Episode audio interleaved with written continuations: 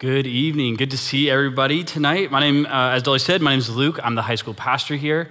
Uh, this is my 10th year uh, running the youth ministry or being a, a part of it. So uh, I'm excited to be here tonight. I'm also in Immerse, so my final year. Uh, Lord willing, I graduate this year. Uh, so that'd be, that'd be fun if I did. so I've grown at Abbotsford most of my life. now, I don't have many pet peeves with Abbotsford, but I have two. The first is the air show. Hate it. Sec, I'm not going to even talk about it, but second, uh, the Agrifair, okay? I don't know if, yes, thank you. That's, that's a support. Um, I, li- I grew up right on the east side of Rotary Stadium, so on Okanagan Drive, you could sit on the house and look and see like the Ferris wheel and whatever else that happened at the Agrifair. Uh, and I remember always looking at it as a kid and being like, wow, that looks like fun. We should go. And then my parents every year be like, no, we're not going. So if one year they finally caved, we went to the Agrifair and they paid a bunch of money for us to get in there, and I'm like, sweet, can't wait for the rides. Like that's what every kid likes is the rides. And then you get in there and you realize you got to pay more money for each ride. And my parents were like, no, we're just paying for you to get in. You're on your own. I'm like, I'm five. What am I, what am I gonna do? And so I just remember walking around and being like, this sucks. Like, why do people come to this? And you, what do you even do here? Just walk around? That person's having fun. That person's having fun. This is not fun looking at other people, having fun.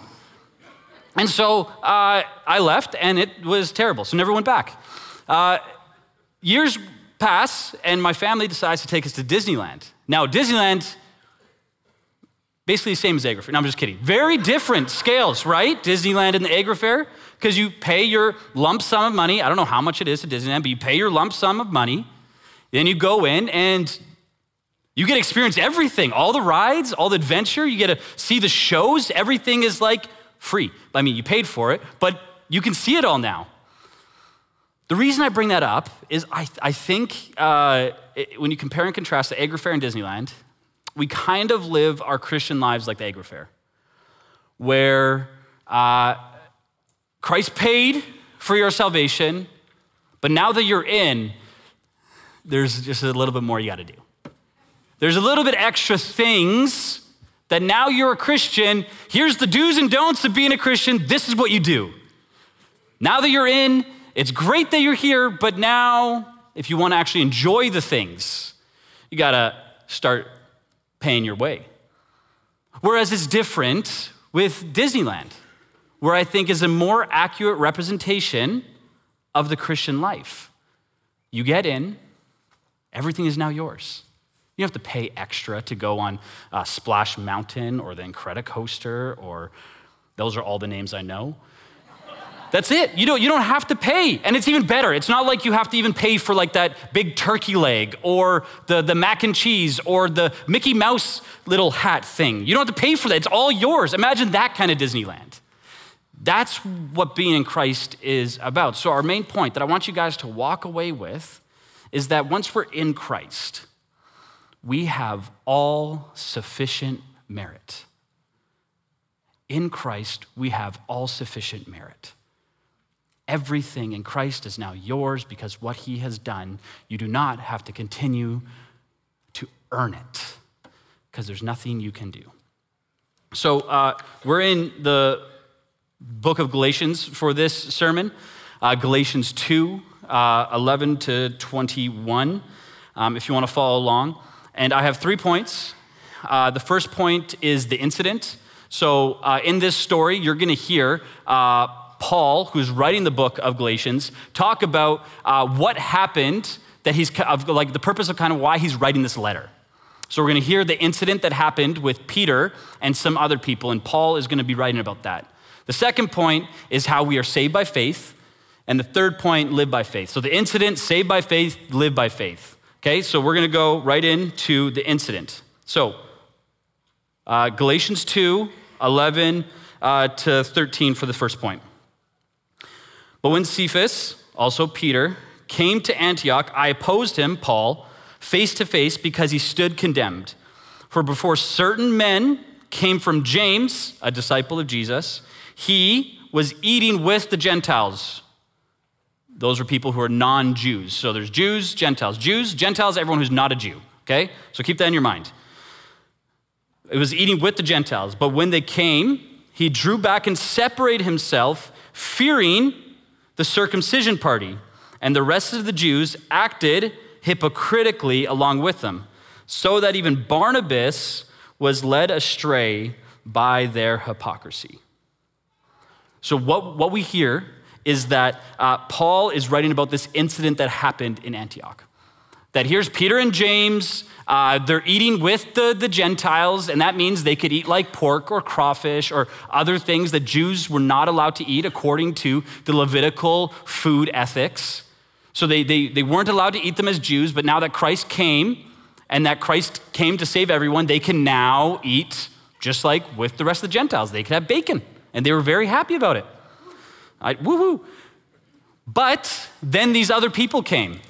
The circumcision party, the Jews, came, and they walked in, and Peter and James looked up, and they're like, oh, maybe we should hang out with those guys. They look like a fun time. Let's hang out with those guys. And so they left the Jews and started hanging out with, or they left the Gentiles and started hanging out with the Jews.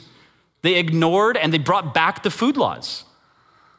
And so what, what we see here, it's like you might think it's like, oh, there's you have a bunch of friends in high school, and then all of a sudden the cool kids come around, they're like, hey, you, why don't you come hang out with us? And you say, see you later, nerds. I'm gonna go hang out with the cool guys. That's what it kind of seems like, but it's actually something so much deeper than that. That you see that there was there was the separation between Jew and Gentile. The Jew and Gentiles did not mix that Jews stayed on one side, Gentiles on another. You had different ethical things, different laws, and you just did not mix. And so there was, there was not a lot of love towards these two groups. But what changed that, one of the things that helped change that was Christ and a dream that Christ gave to Peter. In Acts 10 and 11, we see a story of how uh, God gives Peter this vision that everything is now clean that Jesus came for everyone. So we're going to read a bit of Acts 11. So if you want to uh, follow along, we're in Acts 11. We're just going to read 1 to 18. So it's a bit of a, a bit of a chunk, but it's really, really uh, important for us to understand the context of this letter. So this is uh, a dream Peter had, and this is how Peter's talking about it, okay? So verse, uh, verse 1. Now, the apostles and the brothers who were throughout Judea heard that the Gentiles had also received the word of God. So when Peter went up to Jerusalem, the circumcision party criticized him. See, the circumcision party there again. You went to uncircumcised men and ate with them. But Peter began and explained it to them in order. I was in the city of Joppa praying, and I, in a trance I saw a vision. Something like a great sheet descending, being let down from the heavens, and its four corners, and it came to me. Looking at it closely, I observed animals and beasts of prey and reptiles and birds of the air. And I heard a voice saying to me, Rise, Peter, kill and eat. But I said, By no means, Lord, for nothing common or unclean has ever entered my mouth. But the voice answered a second time from heaven, What God has made clean, do not call common. This happened three times, and all was drawn up again into heaven. And behold, at that very moment, three men arrived at the house of which we were, sent to me from Caesarea. And the Spirit told me to go with them, making no distinction. These six brothers also accompanied me and we entered the man's house. And he told us how he'd seen an angel stand in his house and say, Send to Joppa and bring Simon, who is called Peter. He will declare to you a message by which you'll be saved, and you and all your household. As I began to speak, the Holy Spirit fell on them just on, as on us as the beginning. And I remember the word of the Lord, how he said, John baptized with water, but you will baptize with the Holy Spirit. If then God gave some, gave the same gift to them as he gave to us when we believed in the Lord Jesus Christ, who was I that I could stand in God's way? When they heard these things, they fell silent and glorified God, saying, Now this is important. Then to the Gentiles, also God has granted repentance that leads to life. So, to sum up this story, is that last line right here. Now, the Gentiles, God has granted repentance that leads to life. So, here Peter receives this vision that Christ is for everyone. That there's no condemnation between Jew and Gentile, free or slave, man or female. Everyone is now can be in Christ. You don't have to be a Jew. You can be Jew or Gentile, does not matter. And so we see here that, Potter, uh, that Peter gets it. He, he doesn't have to follow the food laws because Gentiles don't. So there's no extra things you have to do to follow Christ. It's just Christ and that's it. All you need is Jesus. All sufficient merit is in Christ. Right. So, super good news that it doesn't matter who you are, anybody can come to Jesus. But what we see in verse 12 is this when certain men came from James, he was eating with the Gentiles, but when they came, he drew back and separated himself, fearing the circumcision party. So now that we understand more that Peter had this radical transformation, that people don't have to be Jews to come to know Jesus, and now he's like, well, Gentiles, if you really want to come to know Jesus, maybe you should hang out with me and my buddies and uh, get circumcised and uh, start following the food laws. And so you might think, okay, like why, what is, what is, why is that so wrong? One is that Peter, he feared man and not God, as we are told that we are to fear God, and Peter was acting hypocritically. So we'll look at those two things. Peter feared man, and Peter acted uh, hypocritically. Did you know that in, in the Bible that it says over 300 times that we are to fear God? Right in Proverbs, you might have read the beginning of, or the fear of the Lord is the beginning of wisdom. Or in, in Matthew 9, fear the one who can kill both body and soul. Uh, or Proverbs 29, 25. The fear of man lays a snare, but whoever trusts in the Lord is safe. Friends, what a snare. What a snare is fearing man. Tim Keller, in his Galatians commentary, uh, he kind of sums this up, but that uh, the opposite of fearing God is people pleasing. And I, when I read that, I was like, man, Timmy K gets me again. Like, I understand the fear God part, and I understand the, okay, don't fear people part. Like, I'm not scared of man. But boy, do I try to please people. Like, that's a more palpable, like, understanding of this scripture. If it says, don't please people, how does, does that feel a bit different for us? Where it says, don't please people? Like, what does that actually mean? If the opposite of fearing God is pleasing people, what does that mean in our day to day life? Like you might have heard the quote, like the people throw it there if you try to please everyone, you end up pleasing no one. Um, for me, a personal example, a couple years ago, while in Immerse, uh, so in Immerse, you have three mentors, and you hand in assignments to your mentors, and they uh, write back feedback for you either improve this, change this, or you're gonna have to do a lot more work because this doesn't count at all. Uh, and then you have to like do what your mentors say. And so I was in my second year, and I just remember like being so overwhelmed. Like I would submit an assignment, I would work hard, and then it'd be like, oh, and now add this to it, and do this to it. What have you thought about this? And I'm like, no, I didn't think about that, or else that'd be in there. And so it's just uh, time and time again, I was just like, I just always felt like I wasn't good enough. You guys ever have that where you just, no matter what you do, you're just always like, I, I just will never be good enough. Here I am trying to learn about the Word of God and refine my skills as a preacher, as a pastor. And what I'm actually worried about is whether or not my mentors think that I'm doing a good job. I have stopped fearing God and started people pleasing. I remember sitting there writing an assignment, being like, hey, how would he want me to word this? How would, what, what would he want me to say? And then I would do it, and then I would just be just, just so anxious to just get a good word back, and then it just wouldn't happen. And so I remember I was having one of these times where I was just feeling really upset and sad. Um, and my wife, and she, she's fantastic. Uh, she saw me like this, and uh, she's very poetic. And so she, uh, she writes out like prayers and poems, and they're just like fantastic. Like, I was just like, Danae, where did you get this from? Like, this is great. And she's like, I wrote it. I'm like, wow. This is good. And so she gave me one of her uh, prayer poems that she wrote, and she said in her master's as well that she submitted for a class. And she's like, Take this, take the word of God, sort yourself out, you're a mess. I'm like, Thanks, wife. And uh, so I went off, and then I remember sitting down on a bench, And I took out the piece of paper that she wrote, and like the first thing is, His Father, I'm sorry for having people's opinions of me higher than yours.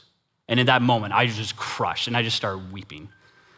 I'm like, my whole immersed time has been trying to please people. I have now put uh, an idol of people in my life and trying to please them, and I just never could. And I was keep striving and striving and striving, work, work, work, work, and I just couldn't get there. And it was crushing me. And it was that time, it was God was saying to me, He's like, Luke, who are you trying to impress? You're already mine. And it's like just clicked. And I'm like, why am I here? Why am I in school? Just to please people?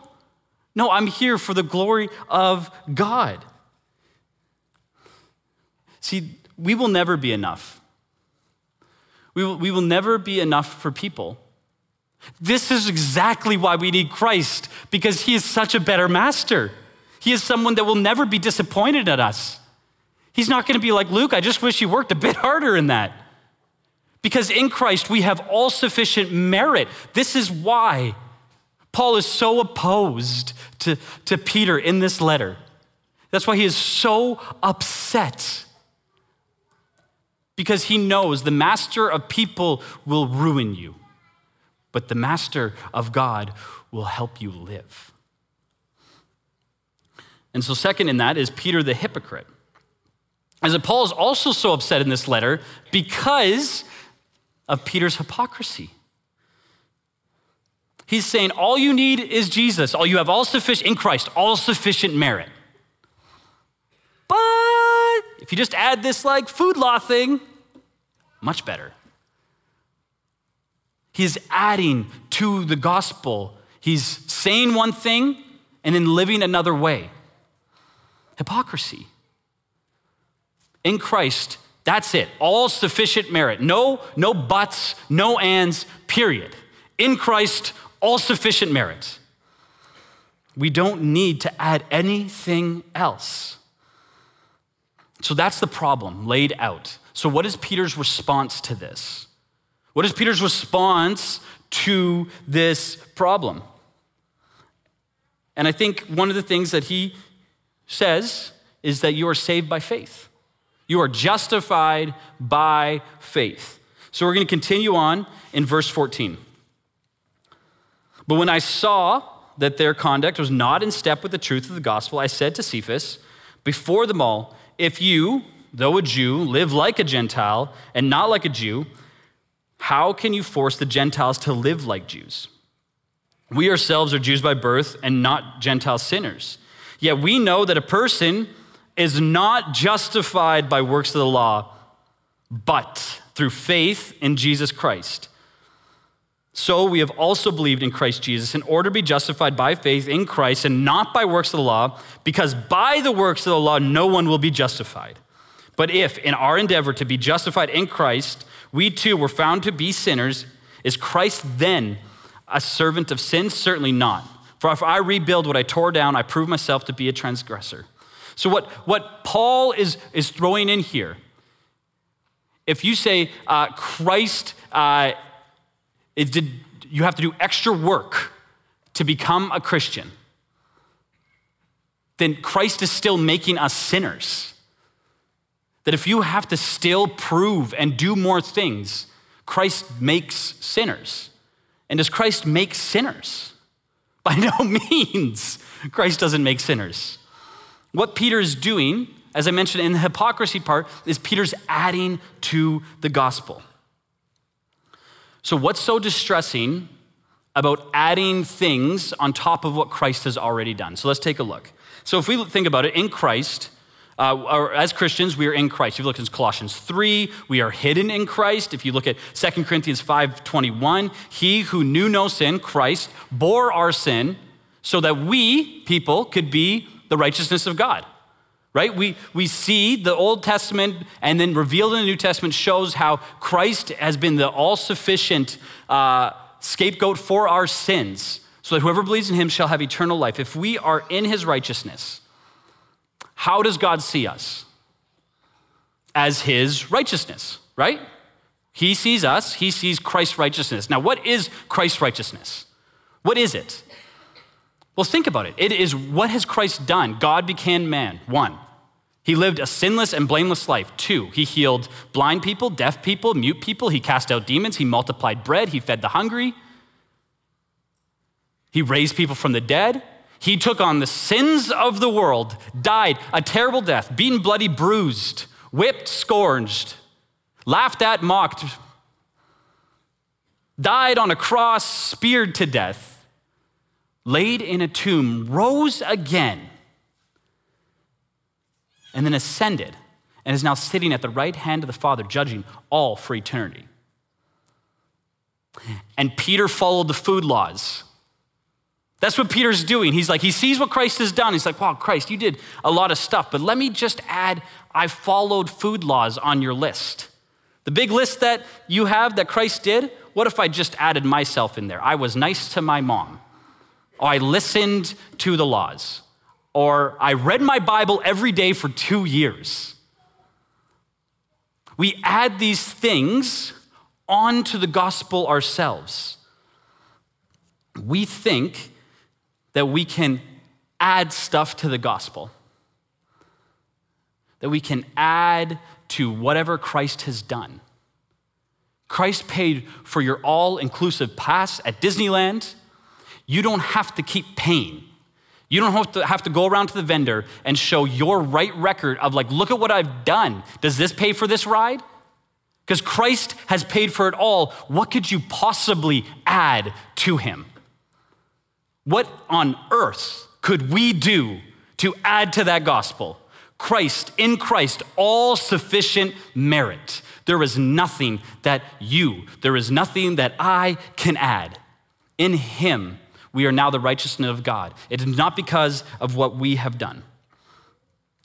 Let me try like this. Here's a little experiment that we can do right now in this room, okay? Everybody ready? It's an active thing. So you might have to move around.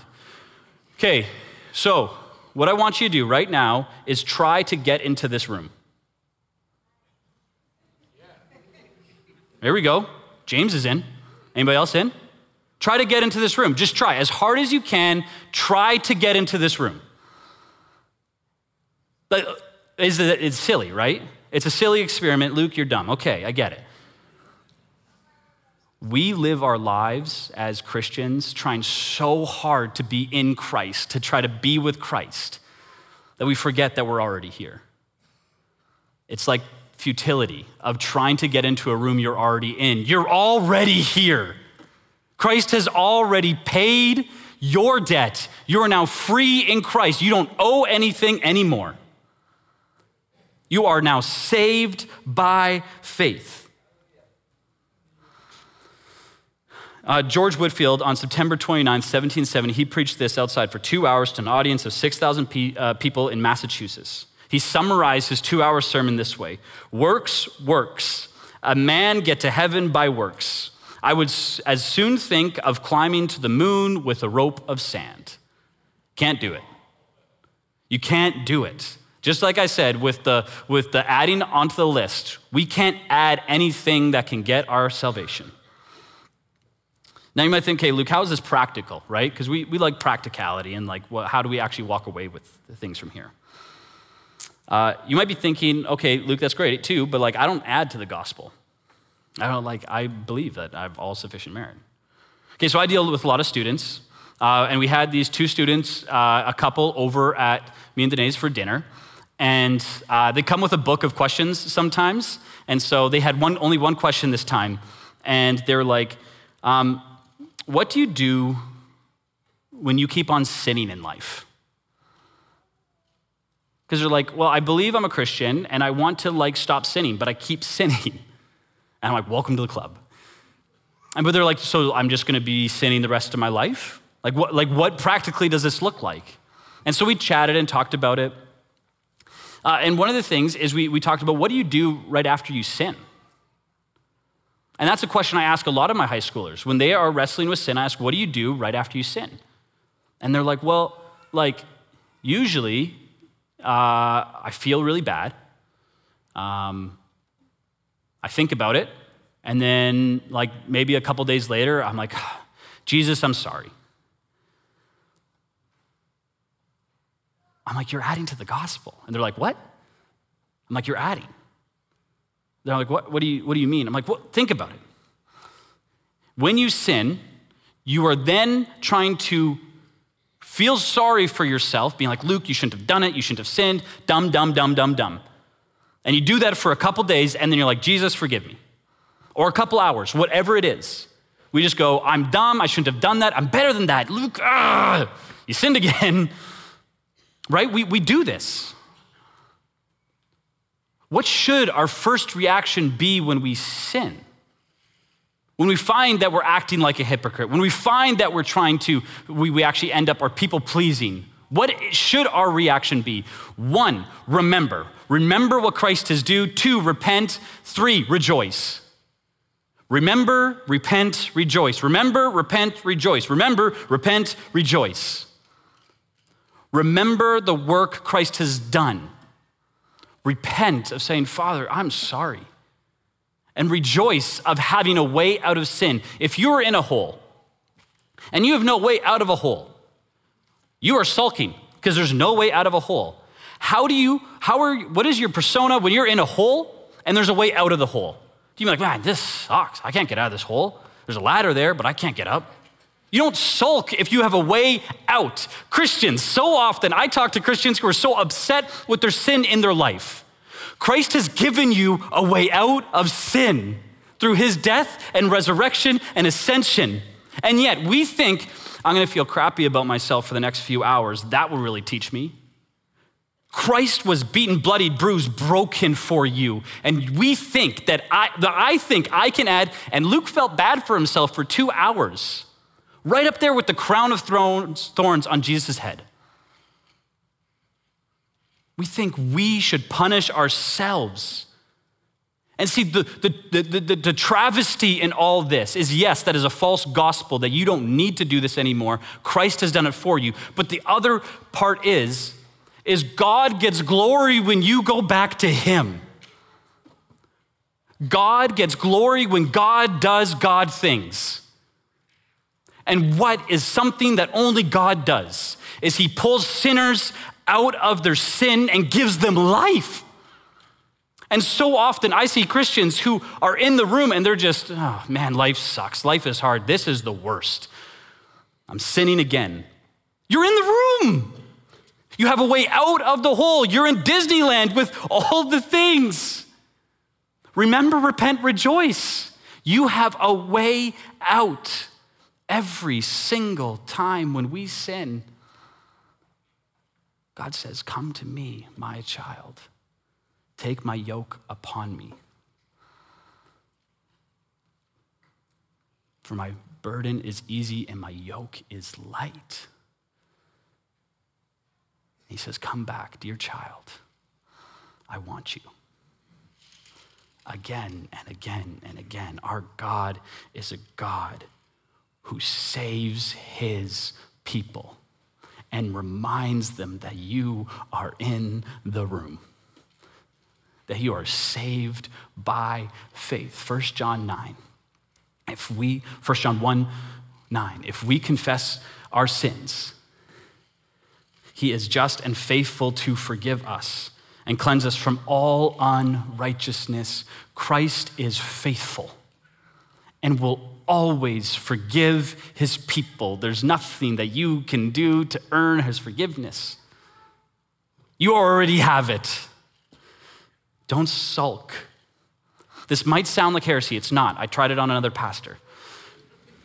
It's not okay that you sin but it's okay when you sin. It's not okay that you sin, but it's okay when you sin because you have a way out.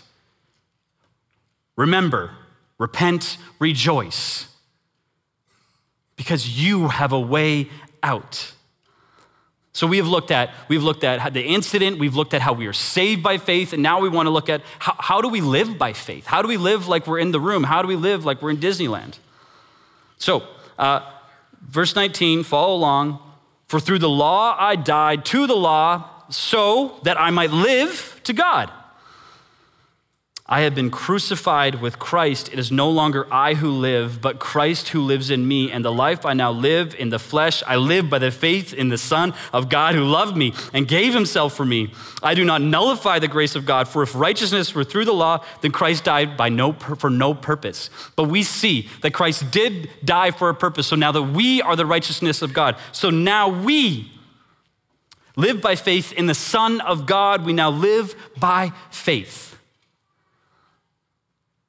that God is faithful to forgive, that we are justified by faith. Uh, John Newton, writer of Amazing Grace, uh, he has this uh, story that I think was really helpful when I heard this. Um, picture the man on his way to claim uh, half a billion dollars. Bouncing along, remember this is old times, so he uses some weird language. Bouncing along in his carriage mobile, uh, happily, eagerly bouncing along. Now he's got the city in his sights. He grins. Almost there, so close. Then at the two kilometer mark, oh my, he hits a sinkhole and the carriage shakes. Underneath him, it groans, wobbles, quakes, and now, oh dear, a, wall fall, a wheel falls off. On the outskirts of the town where his fortune awaits, the carriage breaks down. He jumps down to inspect his broken wheel. Now, hear what happens next. The man doesn't reason right. He doesn't think. I'll run. It's just a short mile or two to town. Then I'll walk in and stake my claim and earn my half billion dollars. No, he stumbles all the way, grumbling as he goes. My carriage is broken, my wheel fell off. Sometimes in our life, the wheels fall off. Or maybe all the time. Maybe we never had wheels to begin with. And life is just hard. There's things that happen along the way that just that just, just really suck and just really throw a wrench in the plans that you have for life. You lose people, people move away. Whatever it happens, things get hard. But what is your reaction to it? When things get hard, and maybe when it's your fault or not your fault, whatever it is, what is your reaction?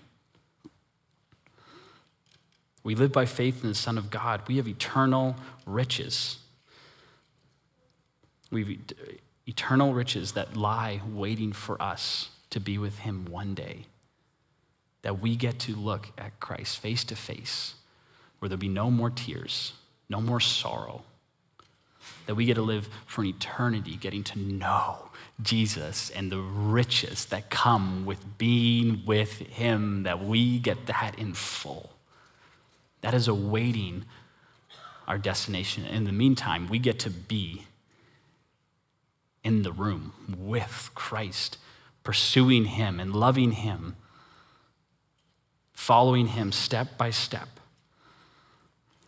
How are we going to finish the race? The race of life.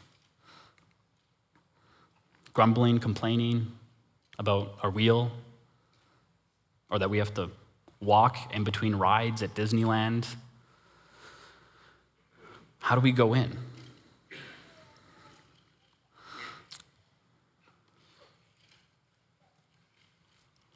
Christ is all sufficient. The merit he gives us is so worth it.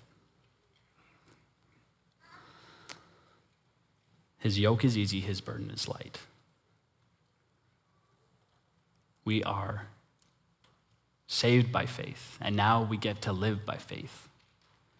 And how I want to close is uh, with uh, reading of a song. We're going to actually sing the song too, but I want to just read some of the lyrics. Uh, it's all sufficient merit, surprise. Um, I'm going to just read a verse and a chorus. If you want to like just close your eyes, listen to these words, it's really a, it's a wonderful song. I lay down my garments, an empty boast. Good works now all corrupted by the sinful host. Dressed in my Lord, Jesus, a crimson robe made white. No more fear of judgment, his righteousness is mine. It is done, it is finished.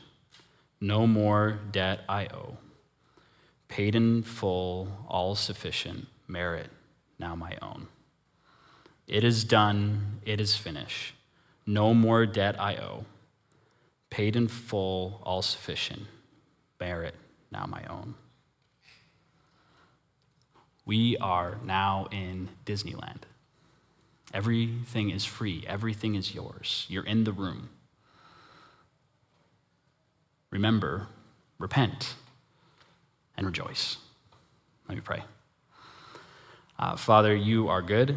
Uh, we are thankful uh, for your word, and we're thank- thankful that we can learn from people's experiences of uh, not following you correctly so we can learn and see the fruitlessness there is in not following you and not seeing that you bring life. So I pray for our hearts. I pray that you would uh, help us see you more clearly, how you are better, and how in you uh, we have all sufficient merit. There's nothing that we can do to earn anything, that we have your righteousness. So help us, Father, remember and remind us to repent and remind us to rejoice. Uh, we love you. Help us love you more. Amen.